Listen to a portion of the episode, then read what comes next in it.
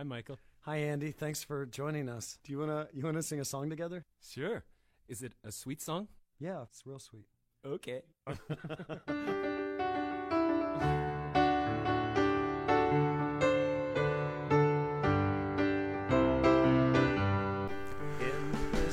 Seu pai Stanley nasceu em 1922.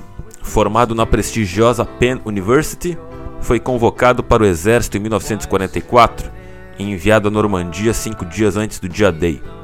Do dia D. Ele realmente viu a morte de perto. Participou de uma das noites mais sangrentas da história. Viu amigos morrerem. Teve mais do que sorte. Ferido, voltou aos Estados Unidos e pediu a mão de Janice Burstein em casamento. A figura dos pais sempre marcou a vida de Andy. Ele sempre quis mostrar aos pais que sua profissão era importante e que estava fazendo algo inovador e ousado. Ao atuar, imaginar uma cena, um evento, um acontecimento, Andy sempre pensava na recepção de seus pais. Mas eles também faziam parte das invenções e pegadinhas do performer. Nunca souberam muito bem quando quem era o filho deles. Qual dos personagens era o legítimo filho que eles tanto se preocupavam?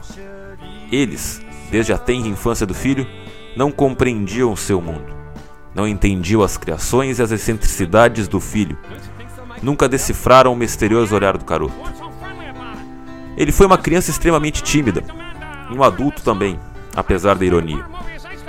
Seu primeiro dia de aula foi horrível, um trauma que revisitou várias vezes quando atuava. No início do ano, todas as crianças tinham que se apresentar para a turma. Nada muito complicado, considerando que eram ainda muito jovens. E ele repassou sua fala por diversas vezes. Ele diria o nome, o nome dos pais, da irmã e do bairro onde morava. Seria uma declaração simples, sem muita paixão, sem imaginar-se em frente às câmeras, como sempre fazia na sua casa. Mas, ao ser perguntado pela professora, não conseguiu falar. Foi terrível. Viveu o pânico do silêncio. Silêncio que, anos depois, usou sempre a seu favor. Silêncio que o refez, que o fez reler as criações de John Cage. Mas, naquele instante de pânico diante da impossibilidade de pronunciar uma palavra, apenas seus olhos mostravam o pavor que estava sentindo. O medo de que todos olhassem para ele e o julgassem. O medo de uma reprovação, censura, confronto. No mundo que ele já inventava, ninguém nunca o menosprezava e desaprovava. Ele era o rei, o showman, o grande astro. Mas naquela pequena sala de aula, pessoas muito atentas a qualquer falha prestariam demasiada atenção nele. E ele não estava atuando. Por isso não conseguiu falar. E foi nesse instante que Andy decidiu nunca mais viver um de seus muitos eus. Esse eu que era tímido, que tinha medo do julgamento do outro, que tinha medo de atrapalhar o mundo do próximo. Ele deliberou a criação da ficção em prol da sua liberdade. Mas aquele momento de derrota foi sentida por mais tempo.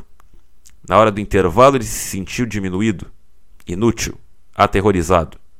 Tinha medo de que todos seus colegas e a professora fossem tirar satisfação com ele. Ele não tinha conseguido falar seu nome, suas origens, seu endereço, coisa que todos fizeram. Ele esperava que os outros meninos fossem afrontá-lo. Assim passou o recreio com a cabeça literalmente entre as pernas, imaginando o olhar incriminador dos outros. Mas, quando finalmente encarou o mundo, descobriu que ninguém prestava atenção nele. E sua dor foi ainda maior. E foi nesse instante, talvez, que ele se deu conta que queria ser sempre o centro do show. Mas ele teria que inventar algo diferente para que isso acontecesse. Algo para enfrentar o medo do público, o medo do outro, o medo de si mesmo. Ele teve que conceber outros universos, outras ficções, outros personagens. E, a partir daquele dia, nem ele mesmo saberia quem ele se tornaria: criador, ator, louco. Quem era Andy Kaufman? E sua loucura risível passou a contagiar seus colegas. Ele encenava diversos personagens no recreio do colégio, sozinho. Só queria fugir da dor da realidade. Ele e seus outros eus eram o seu público.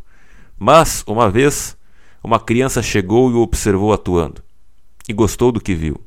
Achou aquilo muito diferente divertido e incompreensível. Ele já fazia algo que não era inteiramente lúdico. Era alguma coisa que causava estranhamento e curiosidade. algo que transtornava. Se encontrava ali um menino, como qualquer outro, falando, gesticulando, cantando e dançando para ninguém, mas atuava para uma plateia de outra dimensão. Isso despertou certo incômodo nesse menino. Andy não queria audiência real, e nem amigos. E, com uma voz risível e com um olhar desconcertado, mandou que o menino observador saísse daquele lugar. Ele falava muito seriamente, com um olhar de doido e com caretas e gestos que imitavam um bicho estrambótico. E o menino, admirado com a cena kafkaniana, resolveu ficar. Andy compreendeu sua vocação. E, nos dias seguintes, a plateia de crianças assustadas, jocosas e interessadas aumentou. Mas ele nunca tentava fazer algo engraçado, apesar dos risos compulsivos que despertava.